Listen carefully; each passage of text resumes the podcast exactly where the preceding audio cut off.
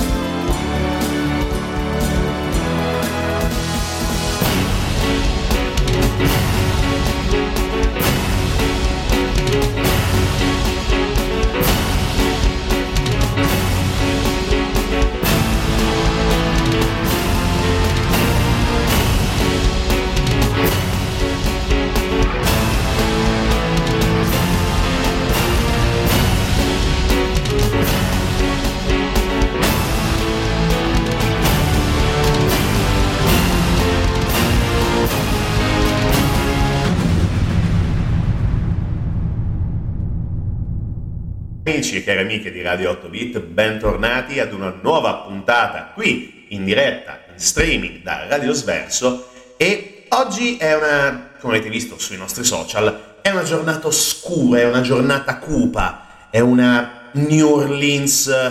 nera, nera come la pece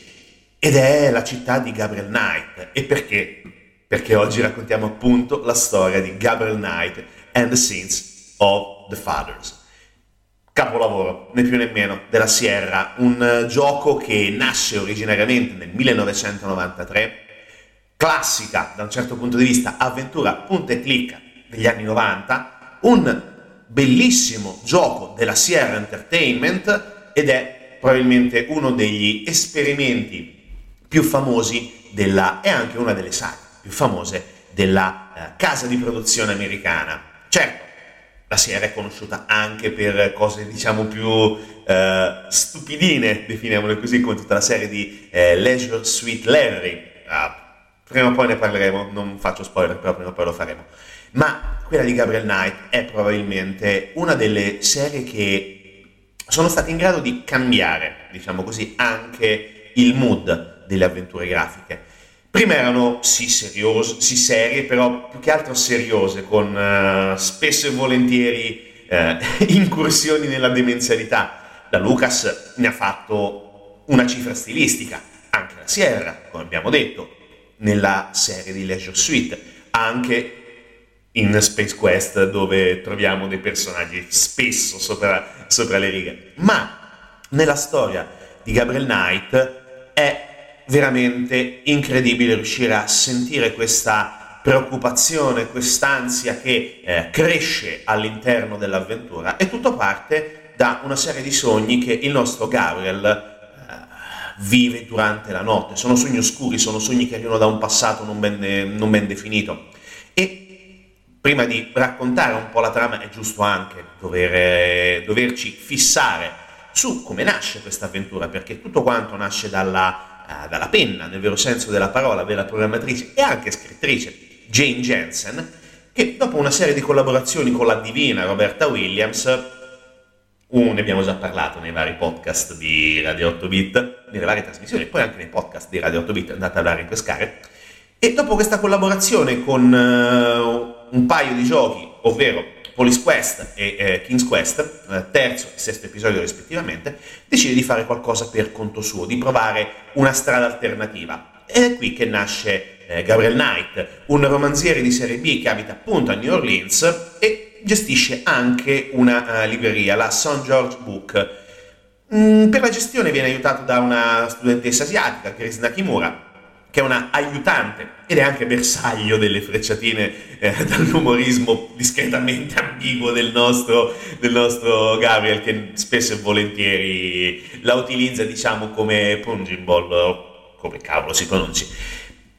Nel frattempo, però, succede che, come abbiamo detto, ci sono degli incubi, ma soprattutto Gabriel sta scrivendo un nuovo romanzo, ispirato appunto a questa serie di, eh, di omicidi che stanno sconvolgendo secondo rituali eh, voodoo New Orleans. Così si rivolge ad un suo amico d'infanzia che si chiama uh, Mosley, però anche un detective di polizia, che al momento appunto indaga su questi delitti. Alla ricerca di informazioni Gabriel ehm, cerca appunto di farsi aiutare da questo suo amico, però in contemporanea eh, il pericolo che lo circonda sale in maniera esponenziale e Gabriel in poco tempo si ritrova invischiato in una catena di terribili segreti che riguardano proprio il passato della sua famiglia. Ed è questa cupezza di fondo e questo aumentare del, della situazione, diciamo così, eh, di preoccupazione, questo clima cupo, proprio tipico di New Orleans, nonostante il Mardi Gras, nonostante il jazz, nonostante tutte queste cose che sembrano trasformarla in una sorta di paradiso della festa 24 ore su 24, New Orleans ha anche un passato, anche in realtà veramente buio ed oscuro, fatto di eh, credenze eh, caraibiche, appunto il voodoo e tante altre, ma soprattutto un clima dove si può veramente respirare la paura. Ed è questo appunto che permea Gabriel Knight ed è anche uno dei modi in cui questa nostra avventura è riuscita a, super- a superare lo scoglio del tempo. E poi anche le- la differenza giorno dopo giorno, perché l'avventura si divide in giorni e attenzione, possiamo morire, possiamo rimanere bloccati in maniera assoluta. E anche, come dicevo, la crescita dei vari personaggi si nota tantissimo ed è uno dei punti a favore di questa bellissima avventura della Sierra. Torniamo ad ascoltare la musica dalla colonna sonora di Gabriel Knight, però attenzione, è la versione del ventesimo anniversario uscita qualche anno fa, appunto, così come anche grafica rinnovata, anche musica leggermente rinnovata, ma ne parliamo tra poco di musica e di tutto quello che ruota intorno al mondo di Gabriel Knight, sempre ovviamente su Radio 8 Bit.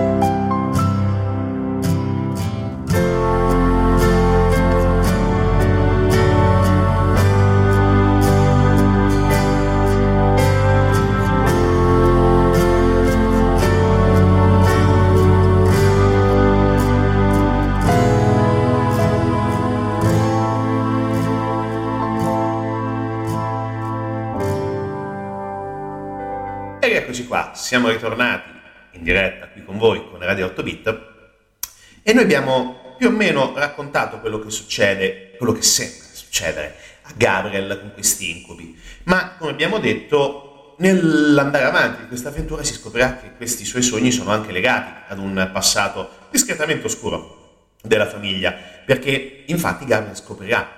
che eh, il suo lignaggio è quello di una famiglia di cacciatori d'ombre, ovvero i Schattenjäger, Schattenjäger scusate, e eh, che una maledizione la perseguita da quando uno dei suoi antenati ha fallito nel compiere il suo dovere nella Charleston coloniale di tanti secoli fa, di un paio di secoli fa, non tanti, un paio, basta solo quello. E infatti ci sono dei legami appunto con la... Eh, la cinematica di apertura della, dell'avventura, ovviamente sia in versione 93 che in, vers- che in versione ventennale, e appunto si scopre che è proprio questa la causa delle maledizioni che Gabriel si trova uh,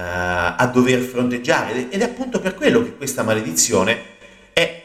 parte fondamentale degli omicidi voodoo e che la donna che ama, spoiler, è implicata appunto in questi delitti. La decisione di Gabriel, che poi è delegata anche al giocatore, tra mettere al primo posto l'amore e il proprio dovere, porta la storia a due possibili conclusioni diverse. Sto facendo spoiler a randello, però sono passati vent'anni, ragazzi, ci sta. Ed è una cosa estremamente intrigante perché, ricordiamocelo, una uh, capacità di, di, essere non lineare era un bel vantaggio all'epoca, perché intendiamoci, classici dell'epoca come per esempio Monkey Island, Monkey Island 2, Zack McCracken, erano lineari, avevano solamente un finale. Certo, erano avventure più o meno complesse, però dovevano portare a quella conclusione. Qui invece abbiamo una prospettiva diversa ed è anche molto interessante. Così come è anche molto interessante sapere che eh, nell'edizione originale c'era, diciamo, c'erano anche qui una sorta di non linearità, perché inizialmente era stata pubblicata semplicemente con uh, in formato dischetto, di classico disco di tre pollici e spicci, quindi niente di particolare. Ma attenzione, c'è stato qualcosa di estremamente importante perché il successo dell'avventura fu tale, ma nel vero senso della parola, che la Sierra decise di investire in maniera feroce sull'avventura. E come? Molto semplicemente attraverso un doppiaggio cinematografico e i nomi sono importantissimi perché nella versione originale con i dialoghi recitati noi troviamo niente meno che il grande Tim Curry, It per capirci, il primo, il meglio, uno dei protagonisti di, eh, anzi il protagonista di The Rock Piazzasso, il medico della, uh, del sottomarino Ottore Rosso in caccia Ottore Rosso, il cameriere, anzi il cameriere, il uh, gestore di tutti quanti uh, i camerieri, i responsabili eccetera del, dell'hotel di Mamma ho riperso l'aereo, sì, lui, e poi dopo anche niente meno che Luke Skywalker. Sì, attenzione, Mark Hamill, esatto, c'è proprio Mark Hamill alla voce. E poi anche un ottimo, un ottimo attore americano che si chiama Michael Dorn, anche lui molto famoso, eh, soprattutto nelle serie televisive di Star Trek, eh, The Next Generation e Deep Space Nine. Anche lui un, un, buon, un ottimo caratterista che ha prestato appunto la voce per uh, questo capolavoro in edizione 93. Nell'edizione rimasterizzata ovviamente non ci sono queste voci, però intendiamoci, è facilmente recuperabile la versione eh, con il doppiaggio originale, costa pochi, pochi, soldi, vale veramente la pena di trovarla sia su, eh, su Steam. Su Great Games, su GOG, sinceramente non ho controllato, penso di no, non ne sono così sicuro, però comunque su Steam eh, spesso e volentieri si trova in sconto, quindi viene via con uh, pochi euro. Costa ancora un pochino di più questa nuova edizione, sta credo intorno ai 20 euro, però anche in questo caso gli sconti sono uh, pressoché all'ordine del giorno e di tanto in tanto, ogni due o tre mesi si ritrova a costare molto poco. E indubbiamente è un bel, è un bel comprare perché comunque ci troviamo anche con dei contenuti molto interessanti extra, come per esempio la colonna sonora o la graphic novel, che nell'edizione originale ovviamente non c'è, non è presente, non sono mai state pensate, e poi soprattutto la colonna sonora, come state sentendo, è totalmente rinnovata. Ma comunque ne parliamo tra poco, ovviamente, su Radio 8 Bit. A tra poco.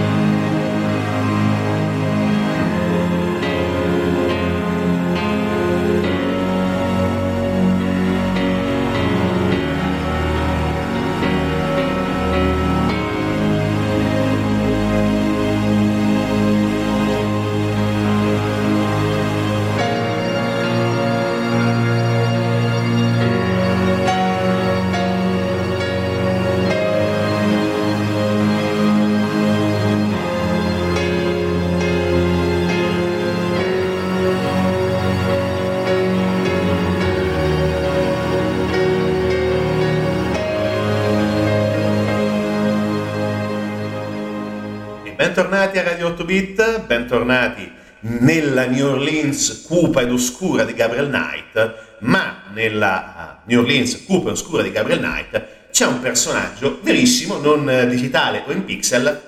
che eh, riveste, oltre a Jane Jensen, una grande importanza all'interno di questo progetto. Parliamo di Robert Holmes, che è il responsabile della colonna sonora, sia in versione classica che in versione rimasterizzata, del eh, ciclo musicale di Gabriel Knight. Perché, attenzione, Gabriel Knight ha avuto anche due seguiti. Il primo un po' più fortunato, il terzo è...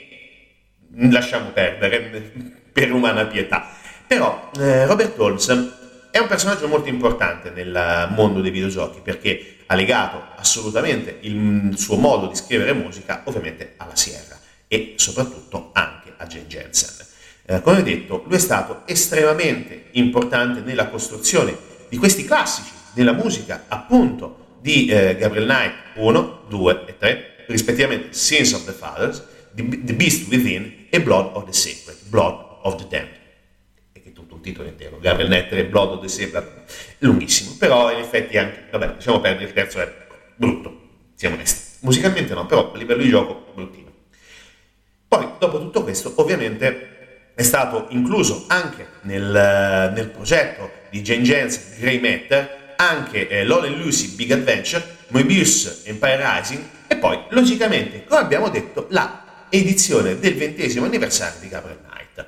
E quella che stiamo sentendo è proprio questa nuova uh, edizione, dove ovviamente tutti i temi importanti sono rimasti, sono stati espansi e sono stati praticamente ricostruiti da nuovo e si sente anche una grande qualità audio, perché logicamente il progetto meritava e merita ancora di essere eh, sostenuto con l'acquisto di, questo, di, questa nuova edizione. E la musica dà veramente il, uh, uno dei punti per rendere ancora più cupa la vicenda di Gabriel e soprattutto più, um, più non più, è ancora in linea, è probabilmente più in linea perché un pochino più ripulita rispetto al 1993 dove ovviamente per limiti tecnici non si poteva riuscire ad ottenere una qualità del genere. Però logicamente la qualità non vuol dire che la musica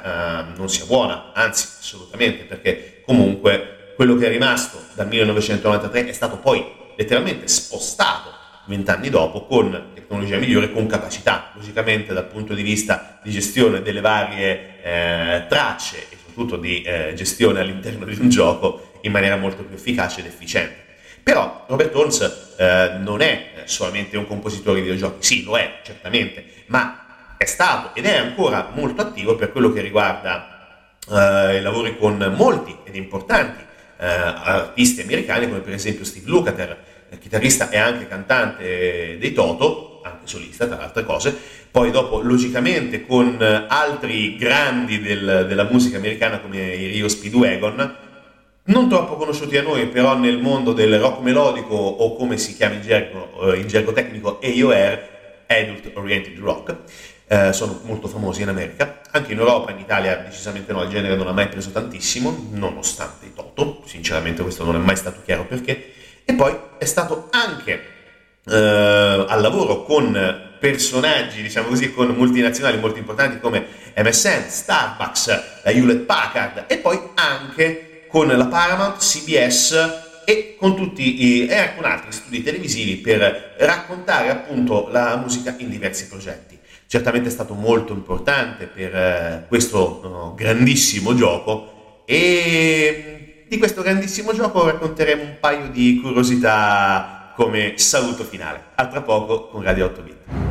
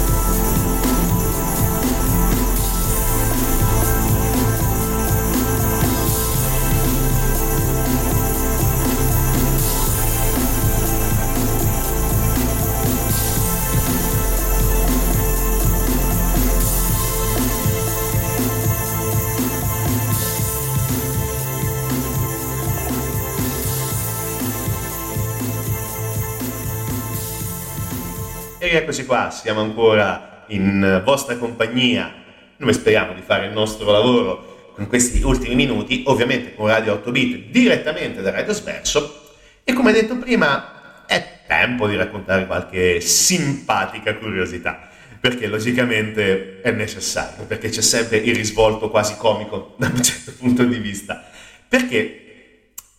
la versione a dischetti di eh, Sins of the Father aveva dei bachi, dei bug clamorosi e inizialmente vennero corretti con le patch distribuite dalla Sierra o addirittura con dei semplici consigli pratici. Qui veramente il colpo di genio. Perché all'inizio del quarto giorno succede che, mh, mm, e succedeva, che il gioco andava in crash dopo pochi istanti. E per andare oltre questo, mh, mm, questo delirio nel vero senso della parola era necessario regolare al massimo la velocità di spostamento dei personaggi ed era veramente folle come cosa. Però, diciamo, questo, questo trucchetto era piuttosto comodo e quindi si riusciva a uh, sopravvivere in maniera abbastanza efficace. Però, alta curiosità, nel 2004 la maggior parte di questi bug vennero risolti con una patch non ufficiale da un italiano, da Enrico Rolfi, un appassionato del gioco che poi collaborò anche con la traduzione italiana del, se non erro, del, dell'edizione del ventesimo anniversario. Quindi è una cosa anche molto curiosa e molto graziosa da raccontare. E poi, come detto, c'è tanto da raccontare, c'è tanto da vivere in questa bellissima avventura, in questa oscura avventura della Sierra, in questa bellissima avventura della Sierra, sia l'edizione del 93 sia l'edizione del ventesimo anniversario, non importa Assolutamente no. Quindi, quello che possiamo fare è consigliarvi assolutamente di giocare a Gabriel Knight Sins of the Father. Il secondo e il terzo capitolo non dico che potete lasciarli un po' nel dimenticatoio, il terzo sicuramente sì, non incontra il mio gusto, anche per scelte grafiche probabilmente non, uh, non rispondenti al mio, al mio, piacere, anche perché comunque il gioco cambiò tantissimo, eh, intendiamoci, perché poi come tipologia di gioco, tipologia di giochi iniziarono ad inserire anche eh, immagini renderizzate, mh, mm, personaggi fotorealistici, anzi per personaggi proprio eh, con un primigeno motion capture venivano eh, trasferiti nel vero senso della parola all'interno del gioco. Mm, certo, bello da vedere, ma no. Assolutamente no, perché comunque già con, eh, già con The Beast Within la grafica non eh, rendeva tantissimo, l'avventura era valida, assolutamente, però uh, questa diciamo, capacità di trasformarsi in qualcosa di diverso rispetto all'originale in Pixel, che poi è passato anche relativamente poco tempo, un paio d'anni, uscì nel 95, il secondo capitolo. Stessa cosa che poi abbiamo uh, riscontrato nel 1999 quando uh, Blood of the Sacred, Blood of the Damned uscì con un improbabile mh, mm, stile come fosse una sorta di nuovo eh, Alone in the Dark più potente, quindi scelte grafiche sicuramente a passo con i tempi, ma che hanno lasciato molto amaro in bocca, almeno per il sottoscritto, per il terzo soprattutto perché è veramente insopportabile vedere un personaggio senza espressività, senza profondità, un pupo con i capelli a scodel, no, brutto terzo brutto proprio a livello grafico. Secondo già più accettabile come, come idea di prosecuzione eh, della saga, ma sinceramente il primo resta imbattibile e sinceramente è quello che consiglio a tutti perché ne vale veramente la pena e con pochi soldi vi troverete un originale eccezionale ed una edizione del ventesimo anniversario che costa qualcosina in più ma altrettanto eccezionale e con eh, regalini non da sottovalutare, colonna sonora e graphic novel. Noi ci sentiamo la settimana prossima, mercoledì prossimo, sempre con Radio Sverso. Lasciamo eccezionalmente la linea oggi a un fantastico programma che tendenzialmente viene il, mart- il martedì, ovviamente parliamo di Spanish Bombs, che tornerà appunto in una versione esclusiva questo mercoledì e quindi ascoltate responsabilmente dopo di noi Spanish Box e poi logicamente ancora con Radio Sverso con Brutal. Ci sentiamo mercoledì prossimo.